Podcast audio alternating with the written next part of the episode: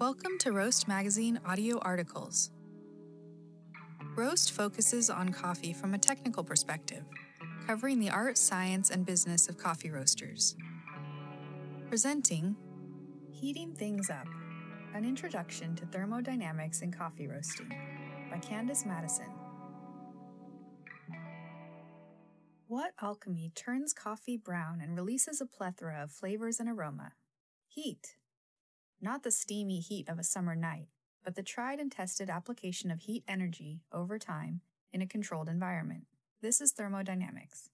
In broad strokes, thermodynamics is the study of the relationships between heat, work, energy, and temperature. What we are discussing is the transfer of energy from one place to another and from one form to another. Coffee roasters must understand how and when to apply heat throughout the roasting process in order to produce the desired flavor profile for particular coffee. Defining thermodynamics terminology. There are several significant distinctions for roasters to wrap their minds around as early as possible. The first is the difference between heat and thermal energy. It is also important to note the difference between heat transfer and thermodynamics, as well as between heat and temperature. But in order to explain further, let's take a quick look at a few necessary definitions. System A thermodynamic system is a quantity of matter of fixed identity around which we can draw a boundary. The boundary may be fixed or movable. Work or heat can be transferred across the system boundary. Everything outside the boundary is the surroundings. State For thermodynamics, a thermodynamic state of a system is its condition at a specific time, that is fully identified by values of a suitable set of parameters known as state variables, state parameters, or thermodynamic variables. Work.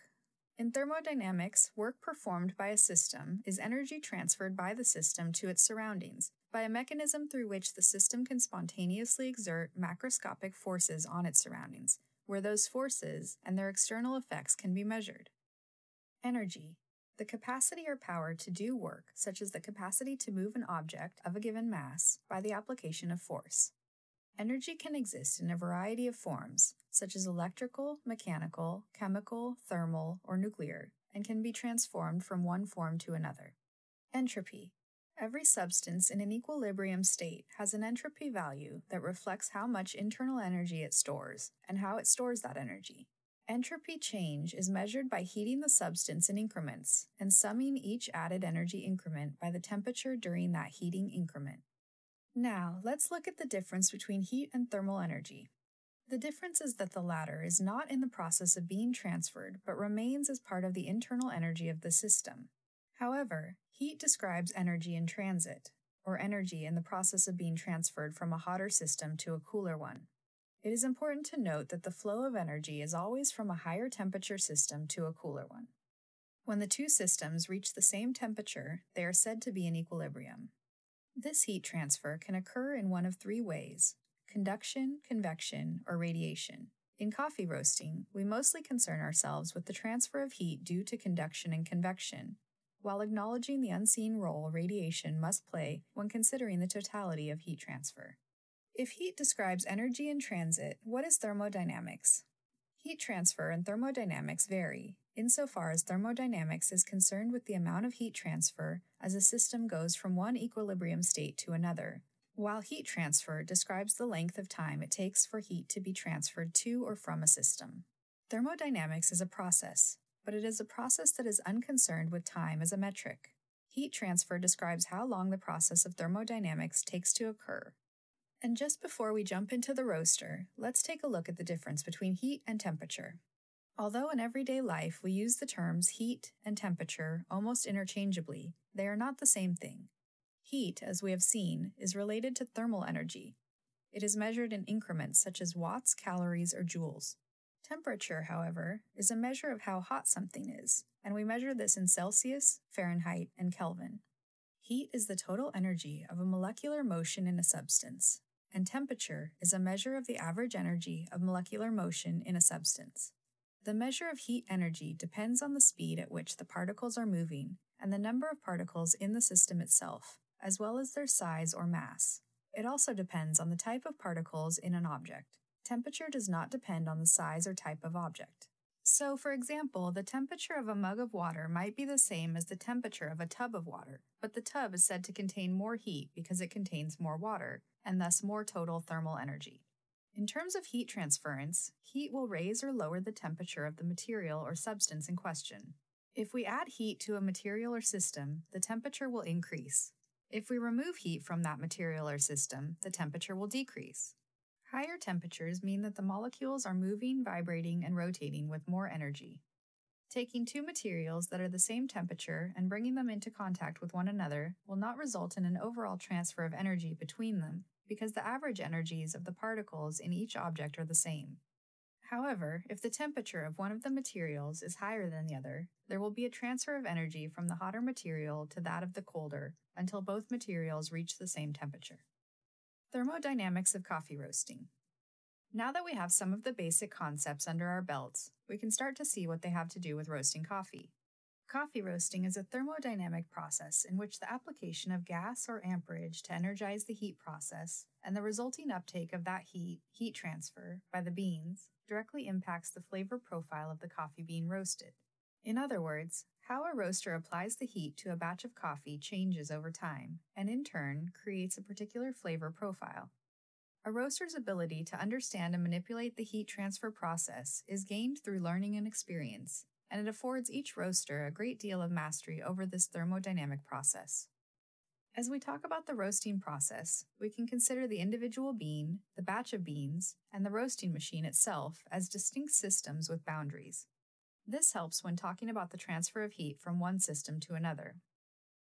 If we consider the roast drum, or static chamber, and the beans, the rate at which heat is transferred from the environment to the system depends on the amount of thermal energy present in the environment and the amount of heat necessary to raise the temperature in the system, heat capacity. The conditions under which heat is applied are affected by environmental factors, including drum capacity, airflow and humidity, barometric pressure, and ambient temperature.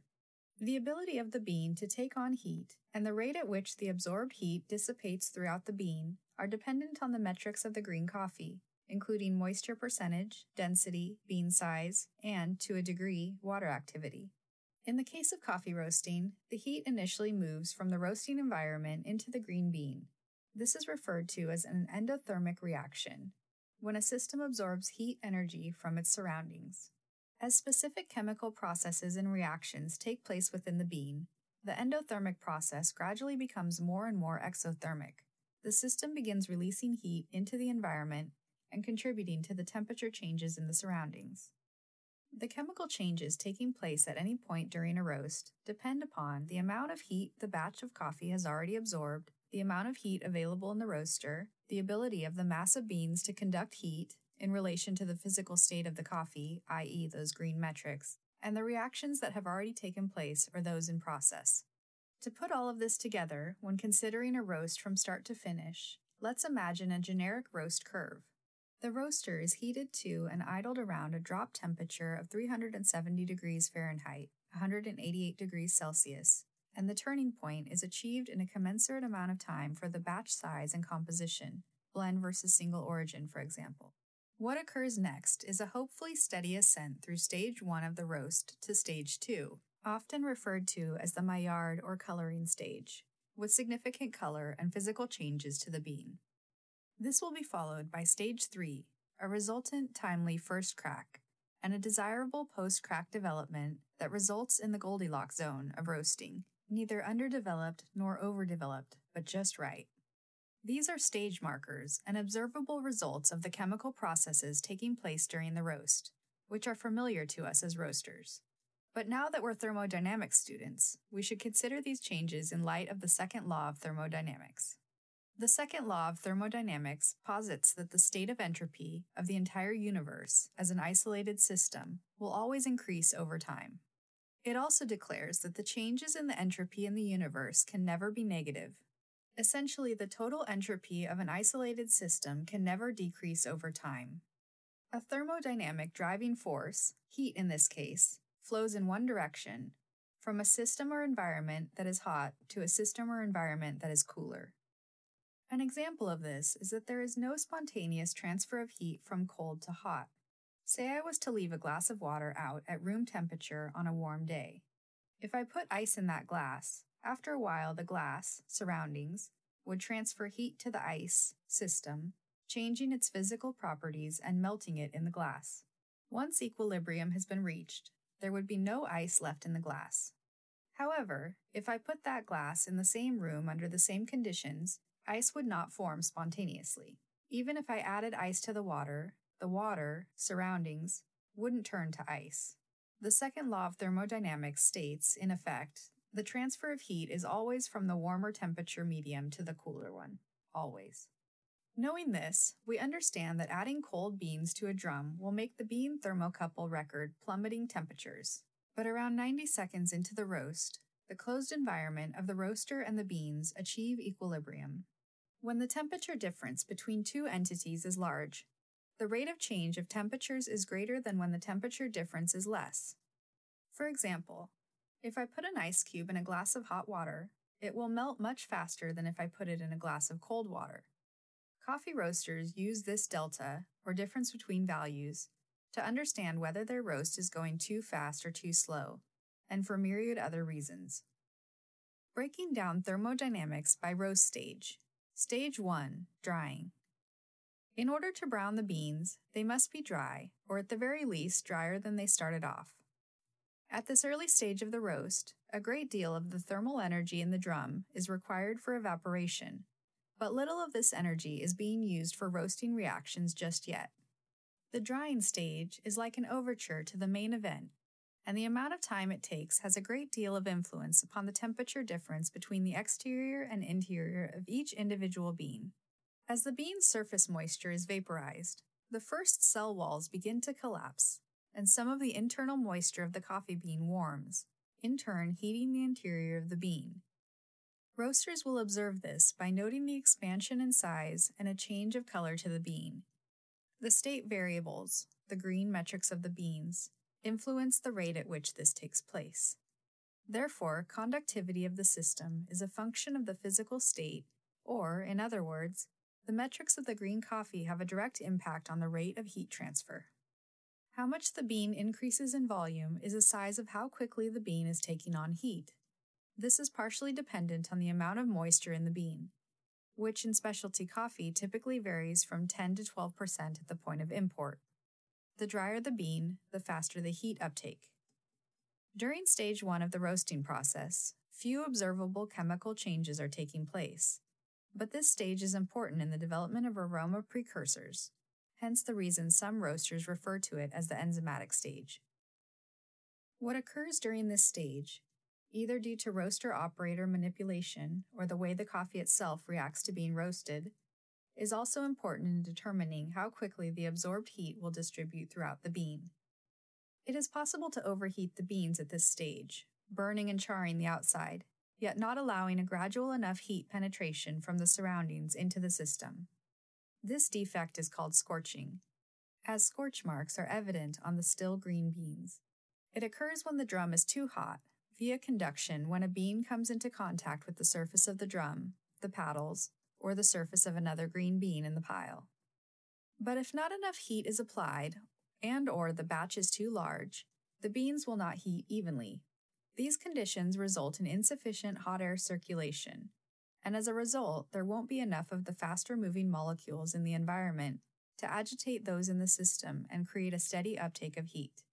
The roaster will be left with either a stalled batch, which doesn't ascend the roast curve at a standard rate of change or rise, or unevenly roasted beans, all of which may crack, but at different times. Stage 2 Sugar Browning Reactions. After a few minutes, and with enough applied heat as well as the evaporation of the surface moisture, the sugar browning chemical changes of coffee roasting begin to occur. At this stage, the coffee will turn from light green to yellow, followed by a cinnamon color. These sugar browning reactions, which include Maillard reactions and caramelization, among others, are what move the thermodynamic process incrementally from an endothermic reaction to an exothermic reaction. The first of these chemical change processes begins around 320 degrees Fahrenheit, 160 degrees Celsius, called the Maillard phase. It is a non pyrolytic reaction between amino acids and reducing sugars, first observed by Louis Camille Maillard in 1912. As the temperature in the roaster increases during this stage, caramelization of the sugars occurs. This results from the oxidation of simple sugars such as glucose and sucrose. The change in internal heat energy of the batch, or system, during the Maillard stage is not only due to the heat entering the drum, it is also due to the heat being created by the sugar browning reactions themselves. As they take place, the sugar browning reactions develop momentum, increasingly cascading one after the other. Around 347 degrees Fahrenheit, 175 degrees Celsius, the sugars begin to give off heat, exotherm, and depend less on the heat in the environment as the roast progresses, and more on the heat the system or batch has already taken on and is producing itself. At this point, the rate at which caramelization happens and the amount of sugars involved is determined by the concentration and type of sugars present in the bean. For example, higher quality coffees have a higher concentration of sugars than lower quality coffees. And past crop coffees tend to have less sucrose but more glucose present. Stage 2 of the roast process, or the Maillard sugar browning stage, is one of the most important phases of roasting. During this stage, chemical reactions emerge as a result of the amount of heat taken on and sugar browning reactions take place. It is important to avoid excessive temperatures and heat applications at this point, since the bean can only take on heat at a certain rate and still taste well roasted and properly developed. On the other hand, if the surrounding or drum temperature is too low, the heat within the bean will dissipate, halting the roasting reactions and stalling the roast itself. Apart from color, aroma is incredibly important to note as the coffee develops. As the coffee moves from yellow to cinnamon colored, chemical changes turn a sourish greenish aroma to a sweet yeasty baking aroma. Finally, the more familiar aroma of fresh roasted coffee begins to develop at around 356 to 374 degrees Fahrenheit, 180 to 190 degrees Celsius. Stage 3 First Crack all these reactions occur as the steam pressure builds up within the beans and tries to escape the cellulose walls. Eventually, this steam has nowhere to go but out. The steam pressure eventually grows too strong for the weakened cellulose walls, which rupture under the pressure of the escaping vapor, a phenomenon known to roasters as first crack. As the cellulose structure is weakest at either end of the bean, along the seam, Evidence of first crack can be seen as fissures at one, if not both, of its ends. At first crack, the coffee becomes truly exothermic. While the sugar browning reactions take place, the system, in this case the bean, is generating its own heat as well as absorbing heat. So at first crack, the bean has already absorbed the potential heat energy that will produce those reactions. First crack not only releases all the built up heat that the beans have been gathering over the course of the roast, it also heralds the transfer of considerable mass from the beans into the drum in the form of moisture, carbon dioxide, and other gases. The amount of exothermic energy released by the beans not only depends on the green coffee metrics of that particular coffee, it also depends on the location, the temperature, the reaction rate, and the reaction enthalpy, heat loss as the result of the reaction. Additionally, the exothermic energies being released into the drum will increase the temperature of the coffee without any additional heat from the roaster's source. At this point, the coffee has lost a lot of its mass and most of its moisture. Because of this, the thermodynamic interaction between the batch of coffee, the system, and the surrounding environment, the drum, will now be different. As the system has less mass, it is able to take on heat more quickly. However, because the batch is now far less dense and has lost most of its moisture, it can also lose heat more quickly, depending on how heat has been applied previously, as well as during and after first crack. Experienced roasters will have seen this particular phenomenon. Some batches begin to take on excessive amounts of heat after first crack and can become uncontrollable through normal roaster operations. But others, quite counterintuitively, Stall if you try to reduce the heat to counteract the temperature spike caused by cracking coffee. Under the roaster's control, the batch of coffee stabilizes briefly after first crack, and having exhausted most of the exothermic reactants, becomes endothermic once more for a short while, climbing in temperature. At approximately 428 degrees Fahrenheit, 220 degrees Celsius, the batch will enter the phase known as second crack, with the expulsion of carbon dioxide. Although that expulsion is quite soft and sounds more like a snap, crackle, and pop than like corn kernels exploding in the microwave. Due to the degradation of cellulose, the result of which is expansion and lost mass, the beans are at their most fragile. Because of this density loss, the beans will be more prone to heat uptake, and as a result, more prone to carbonization after both cracks have occurred, which leads to roasty notes. There is always more to say about coffee roasting and coffee in general, but it is here that I leave you to reflect on the concepts discussed in this article and consider the importance of applying them in the roasting process. Developing a thorough understanding of the science behind how heat is transferred in the roasting machine and the impact of this on the final coffee, it is critical to ensure that the roaster operator is in control of the machine and not the other way around. I give my grateful thanks to NASA and Paul Songer, among others, whose clear writings and thorough explanations helped me to roast better, as well as to write this article. We stand on those giants' shoulders, which enables us to deliver better coffee to our customers and for ourselves, and we should be exceptionally grateful for their work. Candice Madison has worked in specialty coffee for over a decade as an accomplished barista, roaster, and trainer. She is a Q Arabica instructor for the Coffee Quality Institute and an authorized Specialty Coffee Association trainer. A past World Coffee Events head judge, Candice is currently the director of roasting at the Crown Royal Coffee Lab and Tasting Room. This article originally appeared in the November December 2020 issue of Roast magazine. To subscribe to the print edition of Roast or purchase a copy of past issues, visit roastmagazine.com.